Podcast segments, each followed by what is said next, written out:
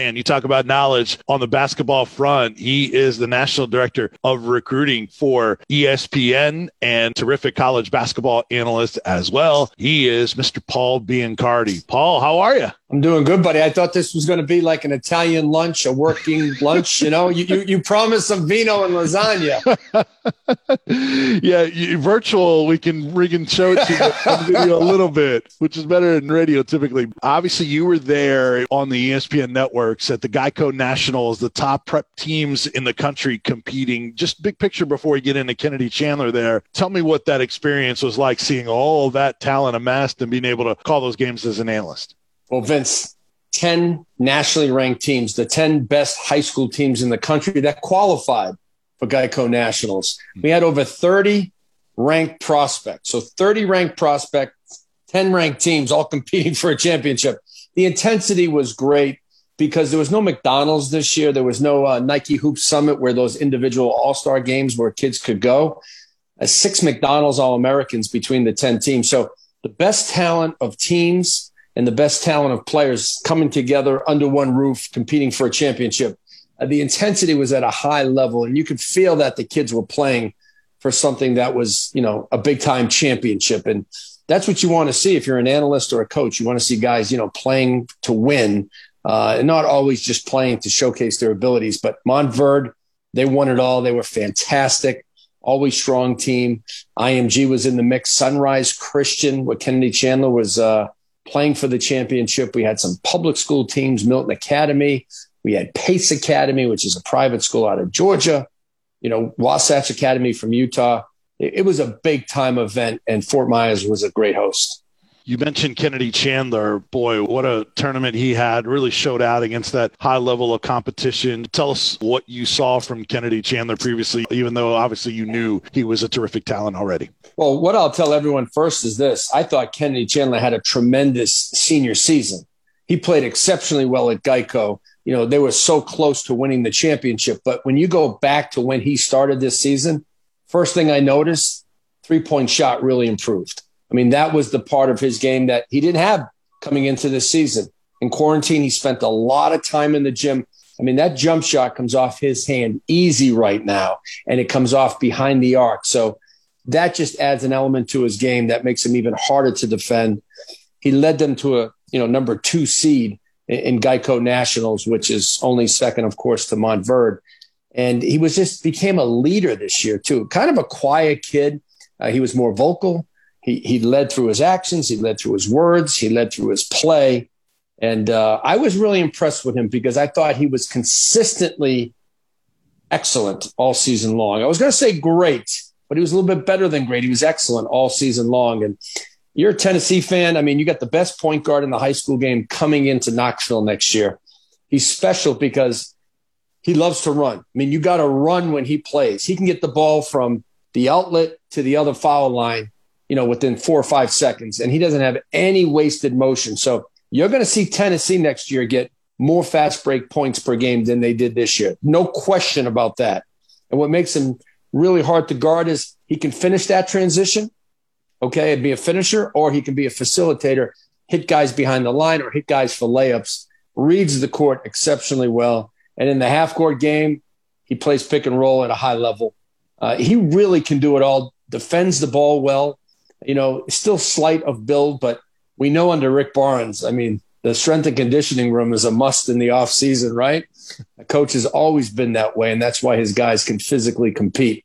So I don't see too many holes in his game, except that he has to become more vocal, become even a better leader. And of course, you're going to play in the SEC, and you want Tennessee to compete for an SEC championship. He's got to be, you know, become an elite on ball defender. But offensively, he's really special. We're visiting with Paul Biancardi from ESPN, National Director of Recruiting for Basketball, also college basketball analyst and NBA draft analyst as well, with a couple of guys that Tennessee had this past year with those five star true freshmen have declared. We'll start with Keon Johnson. What do you think about Keon Johnson's decision to go into the NBA draft, and how does he project in your mind? Yeah, really good decision. I thought coming out of high school, he was a first round pick. He finished inside you know, the top 30 inside the ESPN 100, top 35. Great athlete, very good defender, straight line driver, can do a lot of things on the offensive end. The, the NBA likes his athleticism and they like his positional size. I think he's going to go somewhere, you know, in the late lottery to the, um, you know, re- very beginning of the outside of the lottery. Now, some people have him inside the top 10. All I can tell you is this this year's draft will be the best draft, the best collection of talent that we've seen in a long, long time. I mean, you're talking about three or four guys for the number one spot. The draft could start at four or five this year, and Keon Johnson is certainly worthy of that that lottery pick status this year. I, I know a lot of guys that I spoke to really like him. I know the NBA and even college basketball to an extent is less positional than it used to be, but where do you see Johnson fitting in from a position standpoint in the NBA? Yeah, you know, I think you get away from positions and you look at ability and you look at where he's going to play. Like, can you post him up? Absolutely. Strong, pretty good size. I think I think NBA coaches today are taking guys' talents and putting them on the floor, not based on a quote unquote position, but they're putting them in positions to score the ball. You know, now that jump from college to the NBA and shooting, that usually takes, you know, a year or two to become an NBA legitimate, you know, 36, 38% three point shooter. But I think he'll rely on his athleticism early on and his driving ability, sprinkle in the three point shot. I think he'll be a good defender. I mean, you, you can defend point guards with him and you could possibly defend two guards. So I think he'll just be on the perimeter somewhere within a three guard offense. Jaden Springer had announced previously that he was declaring, and he already has an agent to work with, a three here out of Knoxville. What do you think about Jaden Springer's decision and how he projects in the NBA? Yeah, I think he's been you know groomed for this moment. Uh, quite frankly, the way he's come up through the AAU circuit and through the high school game, you know, he's he's all business when it comes to basketball. He's not a a fluffy guy. He's not a fancy guy, as, as you know. He's a grinder, and he's all he led in fact, IMG to the Geico National Championship in 2019. He was the point guard of that team. Now, he's not a true point guard. In my mind, he's a true combination guard. He can play off the ball or on the ball. Good decision maker. I think he's a really good defender because I think he cares about defense and I think he knows the importance of it. And he's a tough minded kid. Pretty good shooter. That has to improve in my mind. Uh, but he's a good decision maker. I think he's a guy who blends in well with any offense that you can run in the NBA. Smart player and a committed player. If you're looking for draft status, uh, where he could end up, I mean, I'm I'm looking somewhere between you know, you know, the 18 to to 30 mark. I think he's like mid to late first round. What about Yves Pons? We haven't heard an official decision from him. What do you think about him and his pro prospects? Yeah, I think he's going to come out. Um, I don't have any information, but I, I know we talked about this last year at this time. Yeah. Uh, the NBA loves his defensive ability, his switch ability, his post defense, his finish ability inside. So I, I think he'll come out. And, uh, you know, again, with this draft being the way it is, you, you can say for so many guys, they could be late first, early second. That's usually a cliche in the NBA, especially for scouts that don't want to give up their hand in this. But uh, it, it's tough to crack the first round in this year's draft, but I think he has that upside to do it. His offensive game has to change. So you think he gets drafted? It's just a matter of whether he's able to crack the bottom of the first round, or how do you see that? Yeah, I, I see whether he can crack the first round or be in the second round. So, some people may wait in the second round because of his lack of offense. Uh, you got a lot of different opinions this year because offense has been so prevalent in the NBA game uh, but his athleticism, his defense, his rebounding is special. So, and the talent in this year's draft, and we have guys declaring that maybe you didn't expect it to declare, but just this freshman class is what I'm talking about. The Cade Cunninghams, the Jalen Greens, the Jonathan Kumingas, Mobley, Scotty Barnes, uh, you name it. I mean, that, that lottery is going to be full this year. So that's going to push everyone back about five to seven slots joined by ESPN's Paul Biancardi talking some hoops. What do you think John Fulkerson will do? Will he return to Tennessee or try to play pro? My guess and my gut, and I've talked to a few people that might be in the know that he'll be back at Tennessee next season. I, I think that would be a wise choice. The ability to improve his game. You know, so many guys are in a hurry to get to the next level, but you know, if you don't make it right out of the chute, then I, I say you you drowned a little bit like you're dog paddling. You know, you, you're doing it just to survive. And I think when you come out of college, you want to be really ready. So if that NBA plan does not work, you have a backup plan. Maybe Europe wants you or the G League. Uh, but I think it's great to come out of college and be strong in the game, be prepared for the game, and continue to show scouts what you can do by improving yourself in the offseason and helping your team win during the season.